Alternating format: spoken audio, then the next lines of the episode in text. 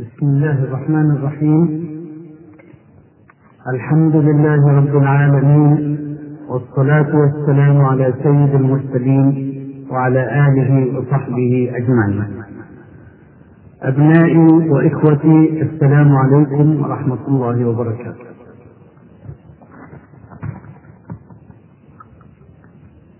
التربية ضرورة بشرية. لا يستطيع البشر أن يستغنوا عنها وهذا هو الذي يفرقهم فارقا جوهريا عن غيرهم من المخلوقات التي خلقها الله. لأن النشاط الغريزي في الإنسان هو أقل ما فيه وبقية نشاطه لا بد أن يعلمه لا بد أن يتعلم ولا بد أن يربى. لكي تستقيم حياته وتلك في الحقيقة حجتنا الكبرى أمام الداروينيين التي تزعم أن الجد الأعلى للإنسان هو واحد من القردة العليا. والقردة عليا أو دنيا لا تتعلم إنما نشاطها غريزي والطفل القرد الطفل يعلم كل ما يحتاج إليه في حياته بالغريب. أما الطفل البشري فإن لم يعلم لا يتعلم. لا بد أن يعلم ولا بد أن يكتسب المعرفة اكتسابا. ولذلك قال تعالى الرحمن علم القرآن خلق الإنسان علمه البيان. وقال تعالى وعلم آدم الأسماء كلها. وقال تعالى والله أخرجكم من بطون أمهاتكم لا تعلمون شيئا. وجعل لكم السمع والأبصار والأفئدة لعلكم تشكرون. الإنسان يعلم وإن لم يتعلم يظل جاهلا غير مستقيم. ومهمة التربية والتعليم بالنسبة للبشر ضرورة لا شكاك منها. ولا أريد أن أقف طويلا أمام النظرية الداروينية لكني أحب أن ندرك هذا أن دعوى داروين بحيوانية الإنسان مردودة من هذا الجانب. هذا أبرز الجوانب التي ترد على دعوى داروين بأنه حيوان. وأذكر لكم أن طبيبا عالما فرنسيا كبيرا أعلن إسلامه من سنوات هو موريس بوكاي التفت إلى ذات النقطة وقال إن طفل الحيوان لا يعلم لأن الغريزة تهديه ولكن الطفل البشري لا بد أن يعلم وقال إن هذا نسرق الطريق بين الإنسان الكائن المتفرد وبين غيره من الكائنات. فإذا سمعتم دار بعد اليوم فلا يهزنكم ولا يشعرنكم بأن الإنسان لم يكن إنسانا في يوم من الأيام. لقد خلق إنسانا وما زال إنسانا وسيظل بإذن الله إنسانا. إذا كانت التربية ذات خطر بالنسبة لكل البشر وبالنسبة لكل أمة ولا غنى عنها لأي أمة من الأمم فخطرها وأثرها بالنسبة للأمة الإسلامية أكبر. لأنها ليست أمة ككل الأمم وما أخرجها ربها لتكون مجرد أمة تضاف إلى سجل الأمم الذي حوى كثيرا من الأمم منذ فجر التاريخ إلى يومنا هذا. إنها أمة متميزة من أول لحظة. قال الله في حقها كنتم خير أمة أخرجت للناس. تأمرون بالمعروف وتنهون عن المنكر وتؤمنون بالله. وكلفها ما لم يكلف أمة في التاريخ كله. قال تعالى وكذلك جعلناكم أمة وسطا لتكونوا شهداء على الناس ويكون الرسول عليكم شهيدا. وما كلفت أمة في التاريخ كله أن تكون شاهدة على البشرية. ولا وصفت أمة بأنها خير أمة. إنما اختار الله هذه الأمة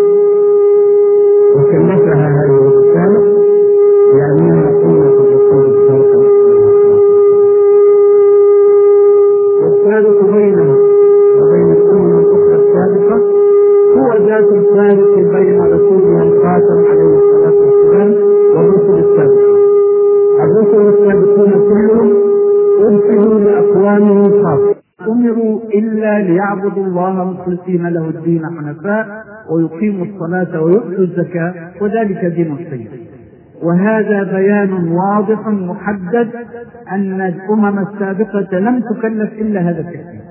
أن تستقيم لله في ذات نفسها. أما هذه الأمة وكلفت التكليف نفسه أن تستقيم لله في ذات نفسها ثم كلفت بالدعوة ولتكن منكم أمة يدعون إلى الخير ويأمرون بالمعروف وينهون عن المنكر وكلفت بالجهاد في سبيل الدعوة فليقاتل في سبيل الله الذين يشرون الحياة الدنيا بالآخرة. وجاهدوا في الله حق جهاده.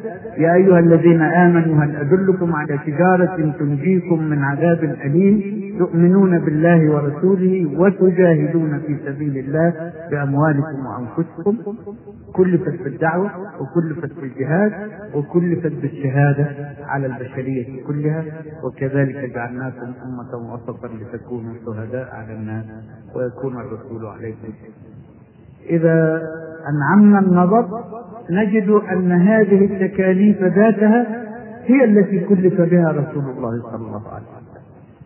أن يكون مبشرا ونذيرا داعيا ومبشرا ونذيرا وشاهدا على كل بشرية. كذلك أمته من بعد من بعده تحمل ذات الرسالة إلى كل آفاق الأرض. إذا كانت الأمم العادية التي لم تكلف هذه التكاليف العظام. لا تستغني عن التربية ولا بد أن تضع لنفسها منهجا لتربية أبنائها. فما بال الأمة التي كلفت هذا التكليف الضخم؟ أتستطيع أن تستغني عن التربية؟ لا يمكن. ولكن التربية التي تحتاج إليها هذه الأمة نوع آخر غير مناهج التربية التي تحتاج إليها الأمم التي لا تحمل ذات الرسالة.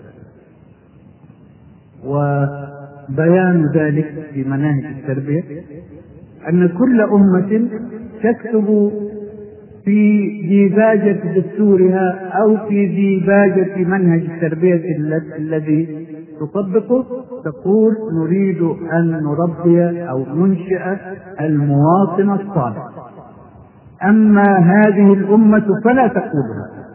لا تقول نريد أن نربي أو ننشئ المواطن الصالح إنما تقول نريد أن ننشئ الإنسان. الصالح وفرق ضخم بين الإنسان الصالح والمواطن الصالح وإن بدا لأول وهلة أنهما مترادفان.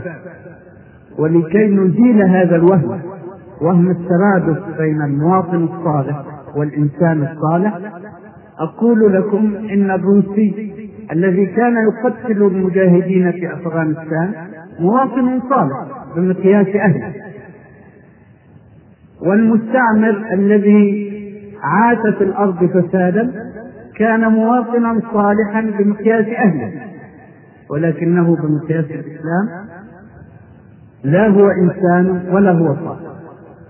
إنما الإنسان الصالح الذي يريد الإسلام تنشئته هو الذي يتصف بالمواصفات الربانية الواردة تفصيلا في كتاب الله وفي سنة رسوله صلى الله عليه وسلم. قد أفلح المؤمنون الذين هم في صلاتهم خاشعون والذين هم عن اللغو معرضون والذين هم للزكاة فاعلون والذين هم لفروجهم حافظون إلا على أزواجهم إلا على أزواجهم أو ما ملكت أيمانهم فإنهم غير ملومين. فمن ابتغى وراء ذلك فأولئك هم العادون. والذين هم لأماناتهم وعهدهم راعون. والذين هم على صلواتهم يحافظون أولئك هم الوارثون. الذين الذين يرثون الفردوس هم فيها خالدون. وآيات أخرى كثيرة. لا يتسع المقام لذكرها لكن أذكر بها. وعباد الرحمن الذين يمشون على الأرض هونا. وإذا خاطبهم الجاهلون قالوا سلاما إلى آخر الآيات. هذه هي مواصفات الإنسان الصالح. وهي أوسع بكثير وأقوم بكثير من مواصفات المواطن الصالح الذي قد يكون صالحا وقد يكون من أشقى أهل الأرض وهو صالح بمقياس قوم. هذه الأمة المتميزة إذا لابد لها من منهج تربوي متميز. وإنه لكذلك. فمناهج التربية عند الأمم هي من صنع البشر. ومنهج التربية لهذه الأمة هو من صنع الله سبحانه وتعالى. نزل في كتابه الكريم وفي سنة رسوله صلى الله عليه وسلم. وحين كانت هذه الأمة على وعي بكتابها وبسنة رسولها صلى الله عليه وسلم كانت تطبق منهج التربية الإسلامية تطبيقا واعيا وصادقا فكان منها تلك النماذج التي لم تتكرر في التاريخ. وهي كلها نتاج المنهج التربوي. ولننظر إلى عمر رضي الله عنه. من, من الذي صنع عمر أو ما الذي صنع عمر؟ وقد كان في الجاهلية كما تعرفون. فكيف صار في الإسلام؟ ما الفرق؟ ما الذي أحدث الفرق بين عمر الجاهلية وعمر الإسلام؟ إنه منهج التكليف إنه ربي على يدي رسول الله صلى الله عليه وسلم وعلى ضوء هذا الكتاب المنزل فكان هذا العملاق الضخم الذي لم تجد البشرية فيه وغيره وغيره وغيره. ذلك الجيل الكريم. وما تلاه من أجيال. كلها ثمرة التربية في الإسلام. ولما انحرفت الأمم وليس بنا أن نعدد أسباب انحرافها الآن وإن كنا قد نمر مرورا سريعا على بعض تلك الأسباب نسيت منهج التربية. نسيت الغاية التي أخرجت من أجل من أجلها نسيت أن لها رسالتين اثنتين رسالة لذات نفسها ورسالة للبشرية. نسيت أول ما نسيت رسالتها للبشرية لأنها انحصرت داخل نفسها ثم عادت فنسيت رسالتها لنفسها أيضا لأن الانحسار استمر في كل مفاهيم هذه الأمة بدءا بمفهوم لا إله إلا الله محمد رسول الله. الركن الأول من الإسلام الذي لا يقوم الإسلام بدونه وكيف يقوم إن لم يقم هذا الركن الأول؟ كيف كان مفهوم لا إله إلا الله عند الأجيال الأولى وكيف صار عند الأجيال المتأخرة. لعلنا على علم بما صارت إليه لا إله إلا الله في الأجيال الأخيرة قبل الصحوة المباركة وإننا لنستبشر بهذه الصحوة لأنها عودة بإذن الله صادقة إلى المعين الذي يعطي النور ويعطي القوة ويعطي الفلاح ويعطي الاستقامة. قبل أن تجيء هذه الصحوة ماذا كانت لا إله إلا الله في حس الناس؟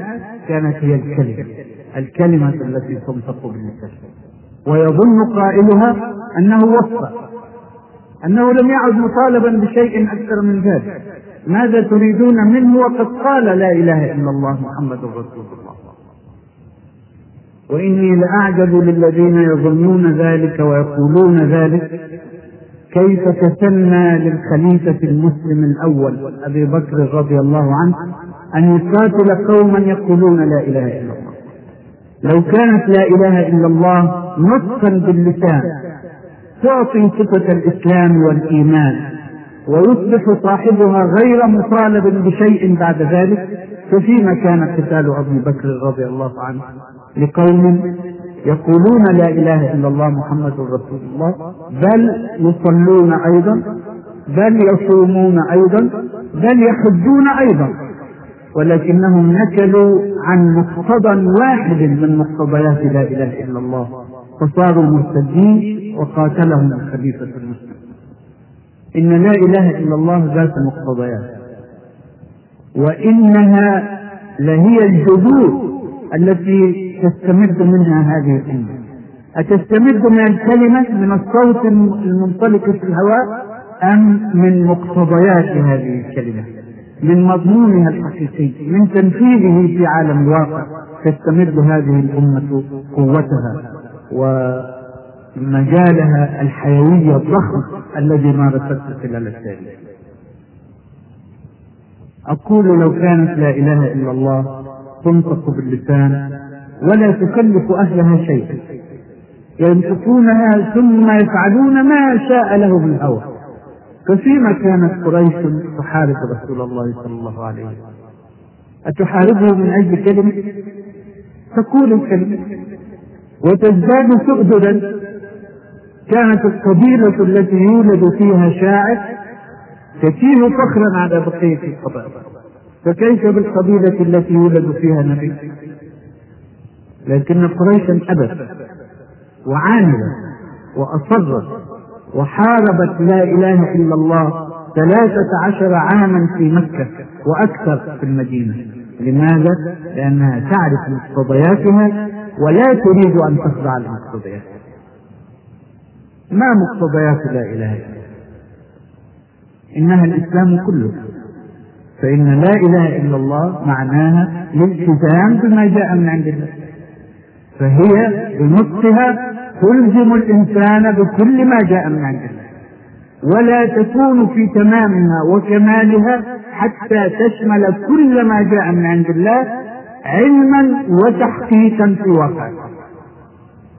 وإني لأزعم أنه لا يمكن للأمة الإسلامية أن تحقق لا إله إلا الله إذا أهملت جانبا من جوانبها. لم تحققه في واقع الأرض ثم تزعم بعد ذلك أنها حققت لا إله إلا الله. حتى الجانب الحضاري حتى الجانب العلمي والجانب السياسي والجانب الاقتصادي والجانب الأخلاقي والجانب التربوي إنها كلها مقتضيات من مقتضيات لا إله إلا الله. إن لم نحققها في الواقع تكون لا إله إلا الله غير كاملة في حياتنا ولكن الأجيال المتأخرة فصلت بين لا إله إلا الله ومقتضياتها وعادت وفصلت بين العمل للدنيا والعمل للآخرة فقالت لا إله إلا الله تنطق انتهينا نطقناها أما العلم وأما الحضارة وأما القوة وأما فهذه موضوعات قائمة بذاتها لا علاقة لها بلا إله إلا الله. وصينا لا إله إلا الله بمجرد النص. وتعالوا نبحث في الأمور الأخرى. إذا قمنا بها أو لم نقم بها فنحن مسلمون مؤمنون كامل الإيمان حتى ولو لم نقم بها. لم يكن هذا هو فهم الأجيال المفضلة. رضوان الله عليهم جميعا. إنما فهم أن الإخلال بأي تكليف رباني هو إخلال بلا إله إلا والسلف قال الإيمان يزيد وينقص الإيمان قول وعمل. والعمل وبمقدار ما يكون العمل هو الذي يجعل لا إله إلا الله تزيد والنكول عن العمل وبمقدار ما يكون النكول يكون النقص في الإيمان النقص في لا إله إلا الله. التربية إذا من مقتضيات لا إله إلا الله. التربية على المنهج الرباني هي جزء من مقتضيات الله. وقد كانت الأجيال الأولى تفهم هذا بداهة وتربي أبناءها على منهج الله تلقائية ما تحتاج إلى توجيه ولا تنبيه لأنها تدرك أن كونها مسلمة يقتضي منها أن تربي أبنائها على الإسلام. وكان مفهوم الإسلام واضحا وشاملا. فكانوا يربون أبنائهم على هذا المفهوم الواضح الشامل فيكون الإنسان إن كان رجلا رجلا مؤمنا بالله وباليوم الآخر ابتداء رجلا شجاعا مقداما رجلا عاملا بجد في واقع الحياة رجلا يربى على المواجهة ليقيم الحق ليأمر بالمعروف وينهى عن المنكر ليغير الواقع المنحرف ويبني بدلا منه الواقع السليم. رجلا محترفا له حرفة رجلا متعلما لأن طلب العلم فريضة رجلا كريما شجاعا لأن هذه من صفات المؤمن رجلا محافظا على عهوده كما يحافظ على عبادته لأن هذا من مقتضيات لا إله إلا الله. رجلا صادقا لا يكذب رجلا لا يخلف مواعيده ولا يخلف وعده لأن هذا كله من مقتضيات لا إله إلا الله. كان هذا كله بديهيات واضحة مفهومة يتربى عليها جيل وراء جيل. وكانت التربية تتم بسهولة. لأن البيت مسلم والشارع مسلم والمدرسة مسلمة والمعلم مسلم والمفكر والعالم مسلم والقائد الذي يقود مسلم فيكونون كلهم سابحين في سيار واحد. أما نحن الآن فحين نتحدث عن التربية الإسلامية نجد أنفسنا سابحين ضد التيار في حالات كثيرة. والسباحة ضد التيار مجهدة كما تعلمون. ويقطع الإنسان وقتا كثيرا ولا يقطع إلا مسافة صغيرة. بينما حين يكون سائرا مع التيار في زمن قصير يقطع مسافة كبيرة. ولعلنا نحن أو غيرنا الذين قال فيهم رسول الله صلى الله عليه وسلم لصحابته رضوان الله عليهم يأتي زمان يكون أجر الواحد فيه كخمسين منكم. قالوا منا أو منهم يا رسول الله؟ قال بل منكم. فإنكم تجدون على الخير أعوانا ولا يجدون مهما يكن من أمر فلا غنى عن التربية ولا غنى عن التربية الإسلامية إذا كنا جادين في أن تعود هذه الأمة صيغتها الأولى وتكون كما أخرجها الله خير أمة أخرجت للناس وتكون شاهدة على كل البشرية وتكون مبلغة بالدعوة والرسالة في آفاقها لا غنى عن التربية الإسلامية. فما هو منهج التربية الإسلامية؟ من الذي يقوم به؟ كيف يقوم به؟ أما المربون فهم كل من تقع عليه مهمة التربية ابتداء من الآباء في البيت إلى المعلمين في المدرسة إلى الأساتذة في الجامعات إلى مفكر الأمة وعلمائها هؤلاء كلهم مسؤولون عن عملية التربية كل في محيطه وكل بقدر ما أعطاه الله من العلم والحكمة. لكن إذا نظرنا نظرة واقعية فهل نجد البيت معينا لنا في عملية التربية؟ أم إنه في كثير من الأحيان نجده معاكسا جهلا أو تفلتا من التكاليف أو لأي سبب ما. هذا يزيد العبء على المربين الآخرين. كل واحد ينكل أو يتخلف عن مهمته يزيد العبء على الآخرين. العبء هو هو. نفرض إنه مطلوب رفع 100 كيلو جرام من فوق الأرض والمطلوب عشرة يرفعونه. كل واحد عليه جهد رفع عشرة كيلو تقريبا. إذا تخلى واحد أو اثنين أو ثلاثة الثقل هو الثقل لكن يزيد الجهد المطلوب لقلة القائمين. كون البيت غير واعي أو غير منسجم يجعل العبء على المعلمين أكبر وعلى أساتذة الجامعات أكبر وعلى القادة الفكريين أي العلماء أكثر. فإذا نكل المعلم أيضا وقال حسبي أن أوصل المعلومات إلى التلاميذ. لا تطلبوا مني شيئا آخر. أنا أجد جهدا مجهدا في أن أفهم التلاميذ المنهج المقرر سواء في اللغة العربية أو في الحساب أو في الجغرافيا أو في التاريخ لا تكلفوني شيئا.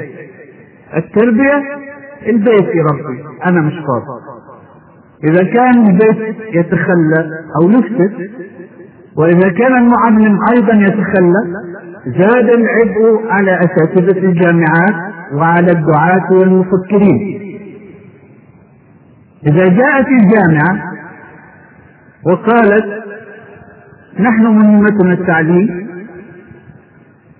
لأن الوقت ضيق والمعلومات كثيرة والاختبارات وراءنا ولا بد أن نعد الطلاب للنجاح في الاختبارات.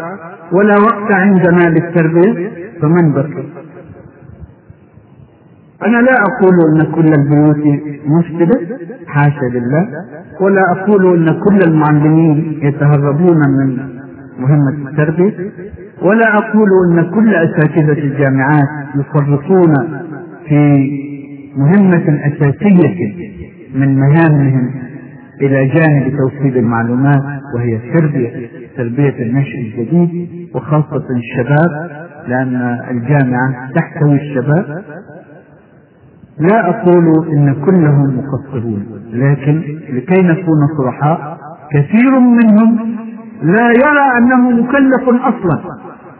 بعملية التربية ووقع العبء كله أو معظمه على الدعاء وعلى العلماء.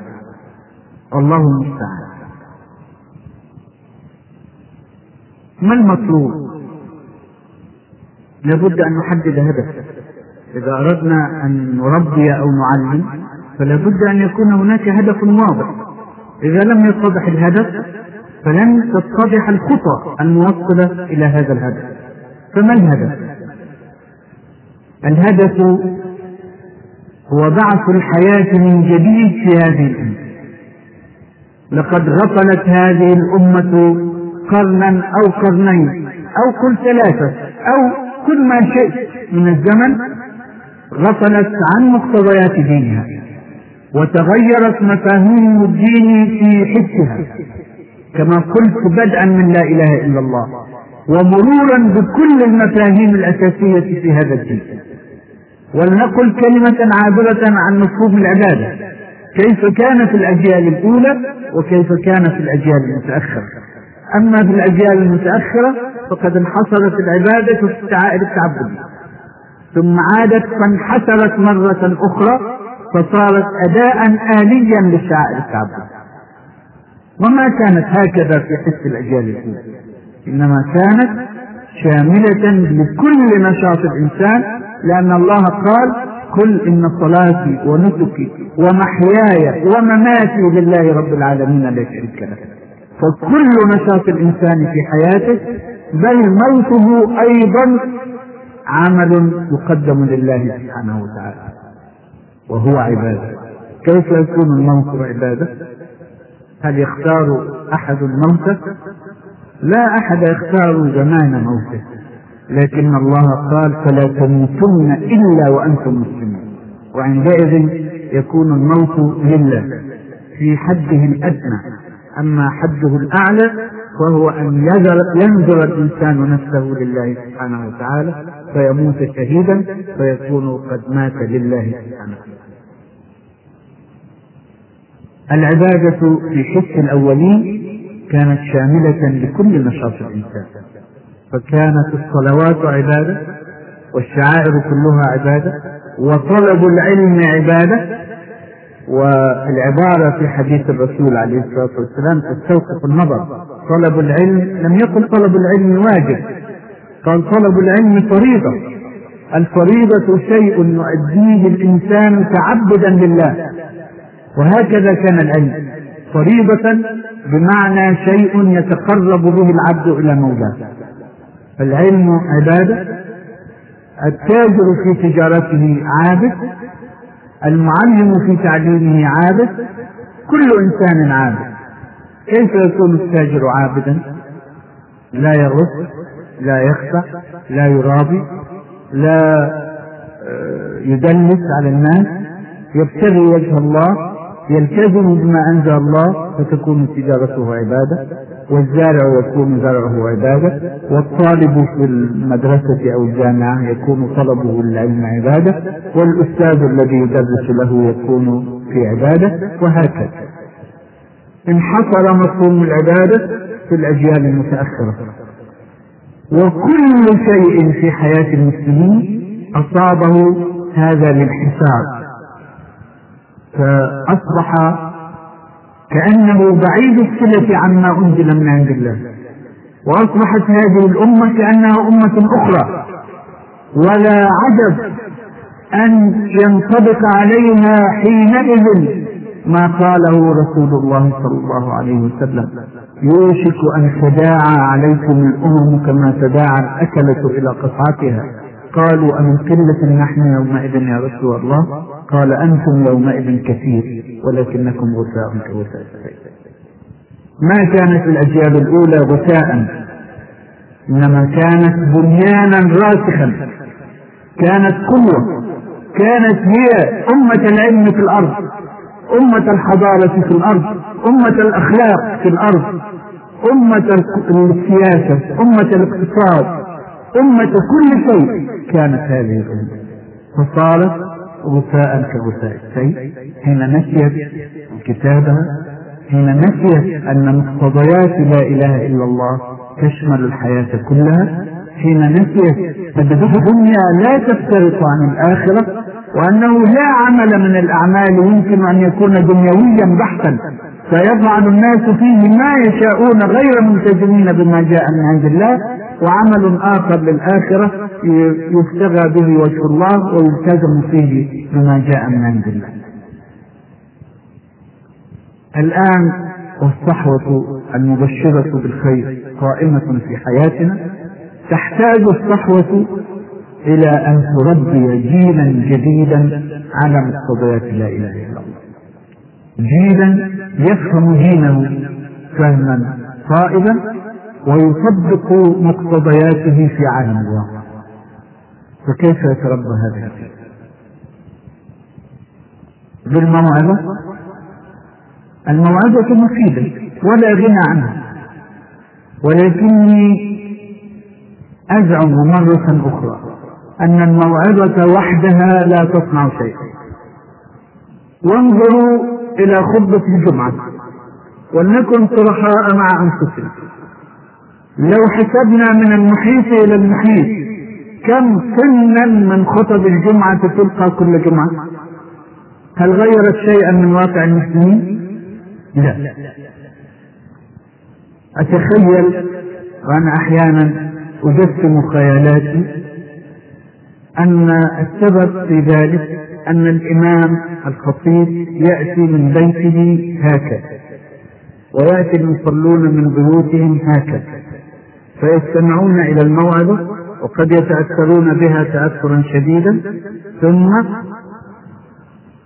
يعود الإمام إلى بيته ويعود المصلون إلى بيوتهم على باب المسجد يتطاير نصف أثر الموعظة فإذا خطى الإنسان إلى الشارع صار النصف الباب وعاد كل لما كان متعودا أن يفعله.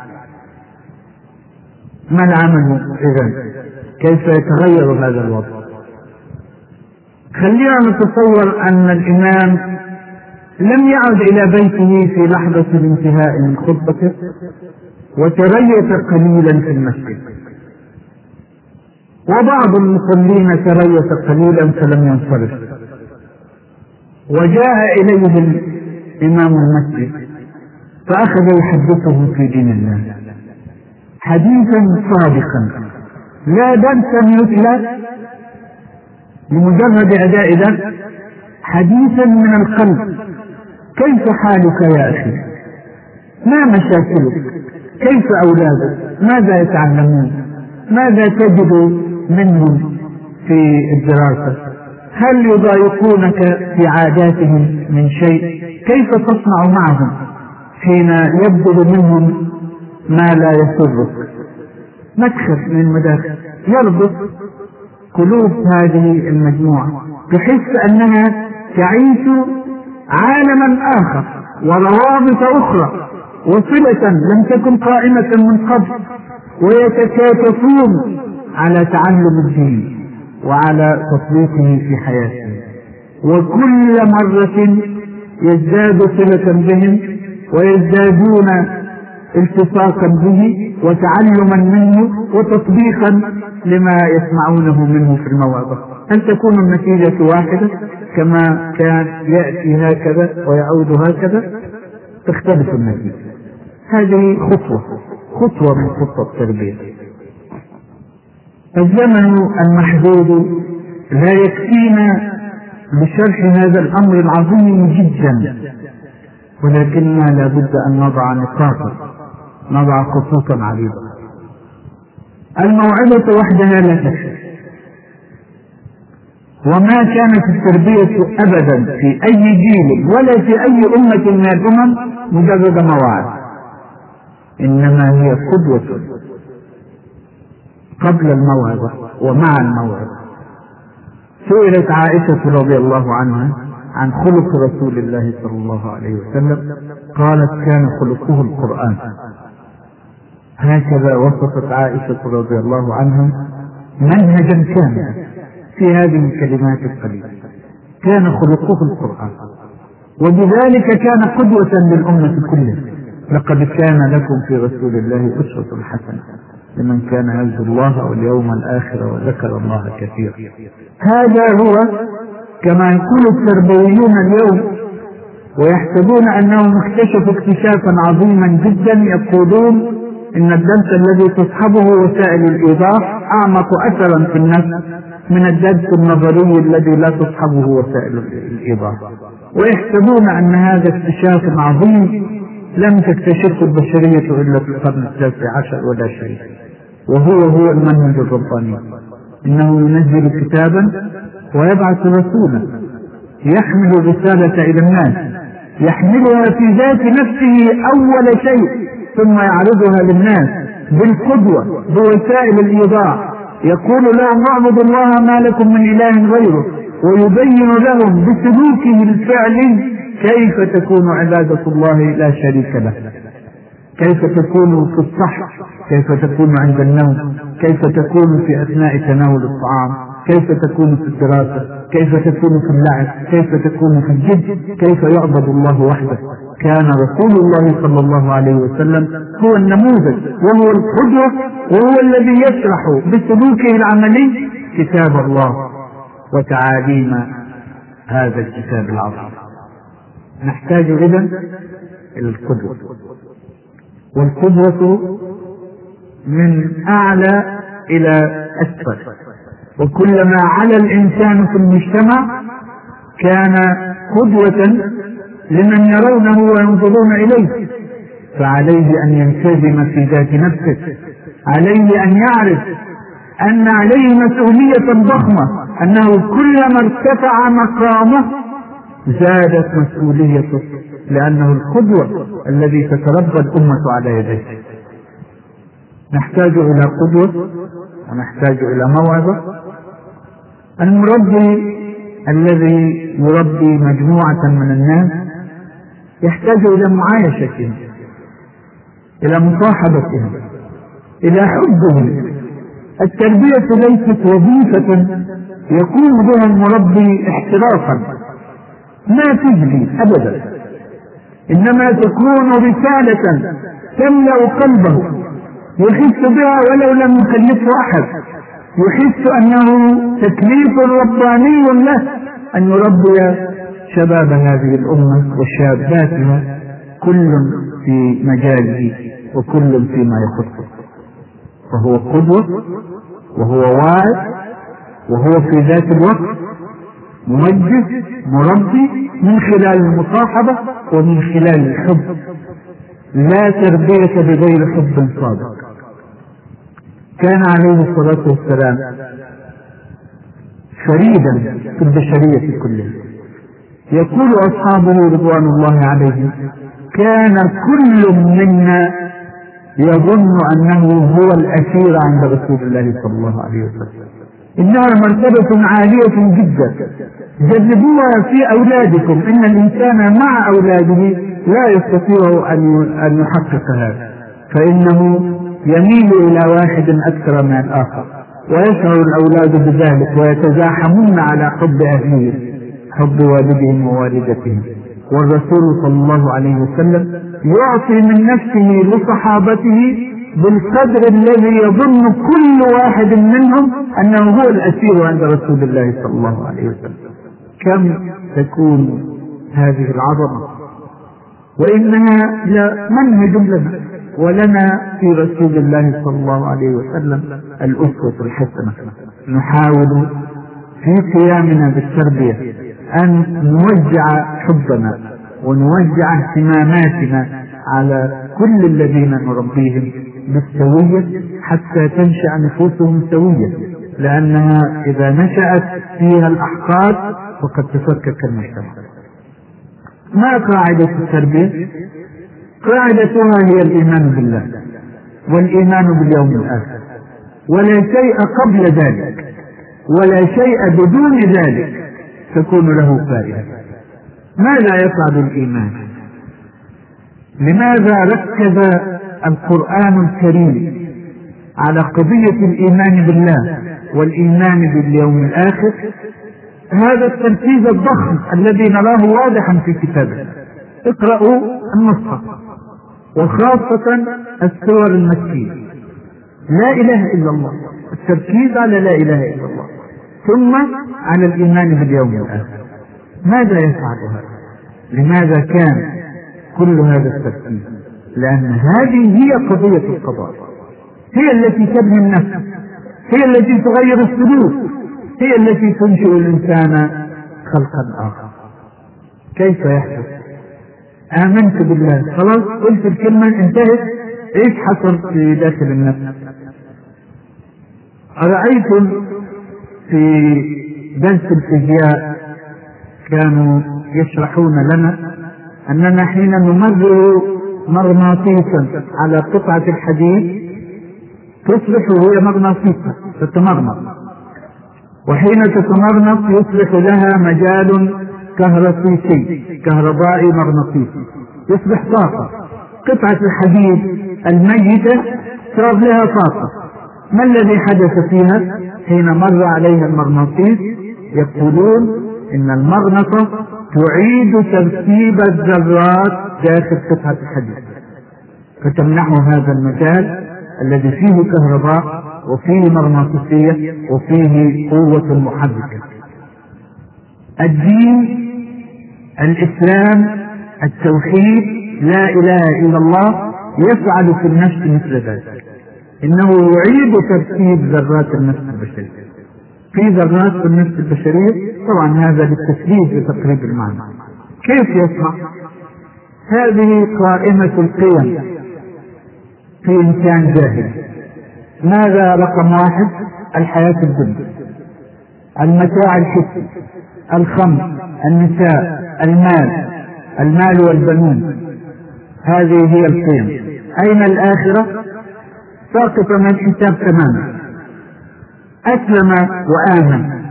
ماذا فعل فيه الإيمان؟ ماذا فعلت فيه لا إله إلا الله؟ غيرت قائمة القيم كلها. أصبح بعض ما في هذه القائمة في أسفلها وكان في أعلاها بعضها ذهب تماما الخمر والنساء والفسق والفجور. خرج من القائمة تماما. الدنيا لم تعد أكبر همه. إنما صارت له هموم جديدة أعلى وأشق هذا هو إعادة ترتيب الذرات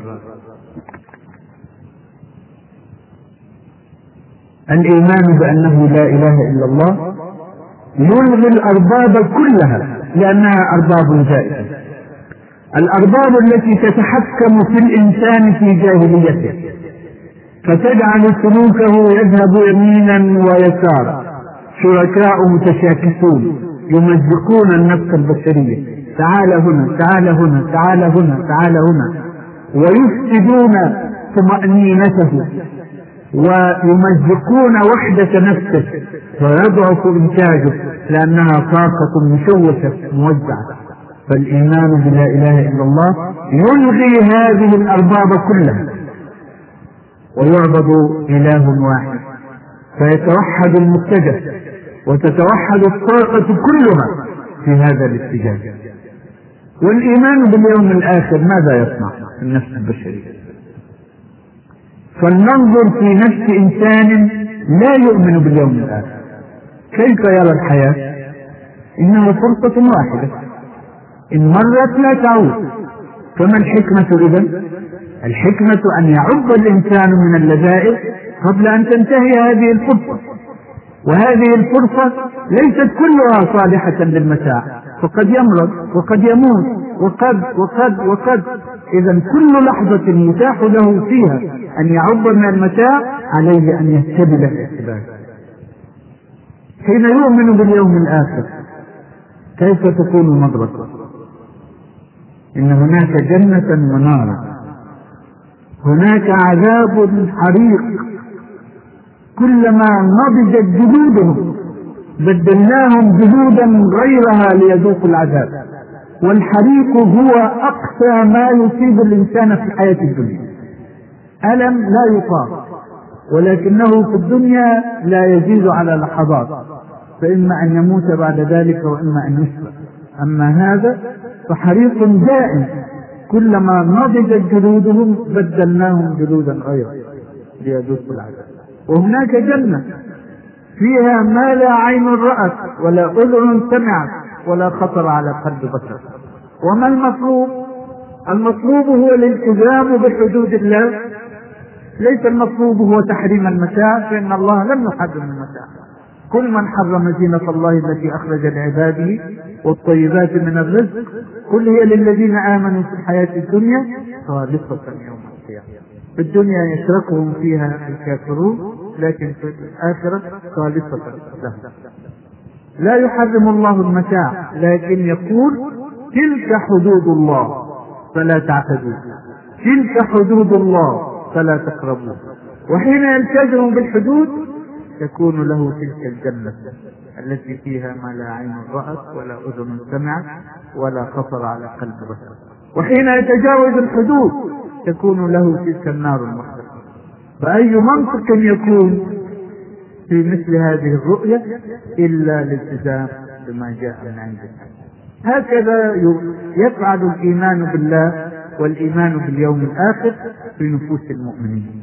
لذلك فإن قاعدة التربية الأولى هي تبسيخ الإيمان بالله وتبسيخ الإيمان باليوم الآخر. ليست كلمة تقال مرة ثم تنتهي.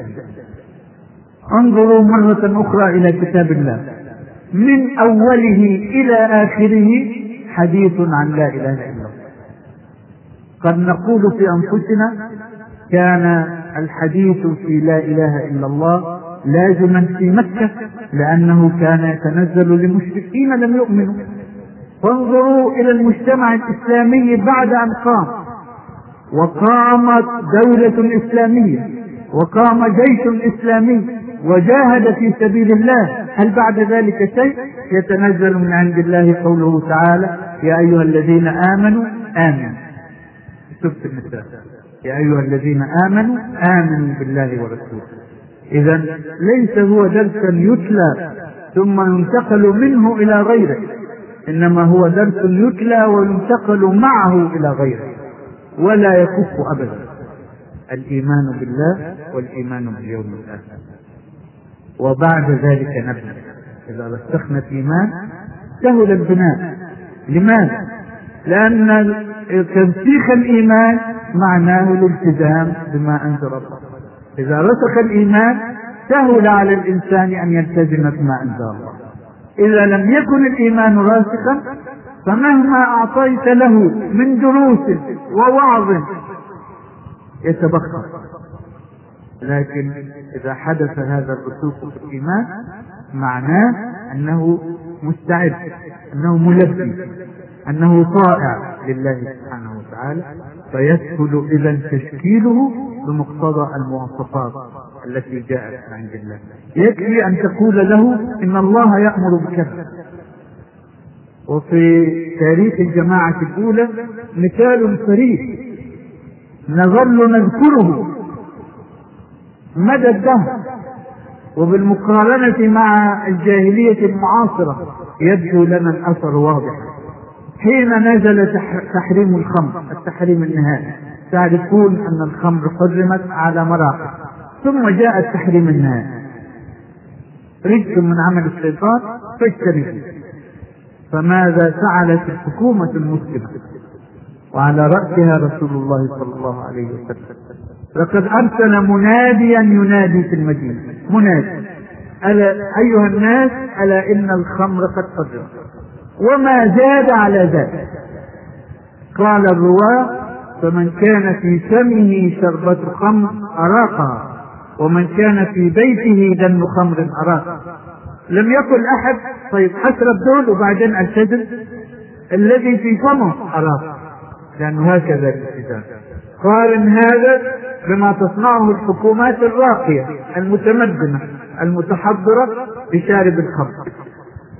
تنذرهم تحبسهم تغرمهم وتقول إخطاءاتهم والنسبة آكدة في الازدياد هذا فارق بين الذي آمن بالله واليوم الآخر فالتزم بما جاء من عند الله وأسرع يلبي كل أمر يأتيه من عند الله وبين الذي لم يؤمن وهو يتلكأ وهو يتبع هواه. أفرأيت من اتخذ إلهه هواه. إذا ترسيخ الإيمان بالله ترسيخ الإيمان باليوم الآخر هو الأساس ونبني فوقه ويكون البناء سهلا إن شاء الله نتفحص متطلبات هذه الأمة الآن بصفة خاصة وقد قامت الصحوة بعد تخلف طويل ورطوة طويلة.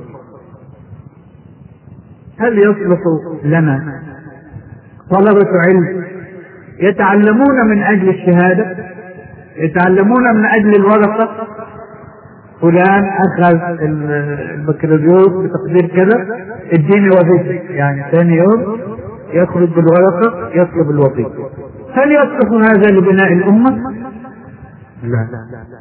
إنما يصلح الإنسان المسلم الذي تعلم ليخدم أمته ويخدم دينه. صاحب رسالة ليس صاحب ورقة إنما صاحب رسالة وأقول لكم وصدقوني هذا أمر جربناه. مجرب.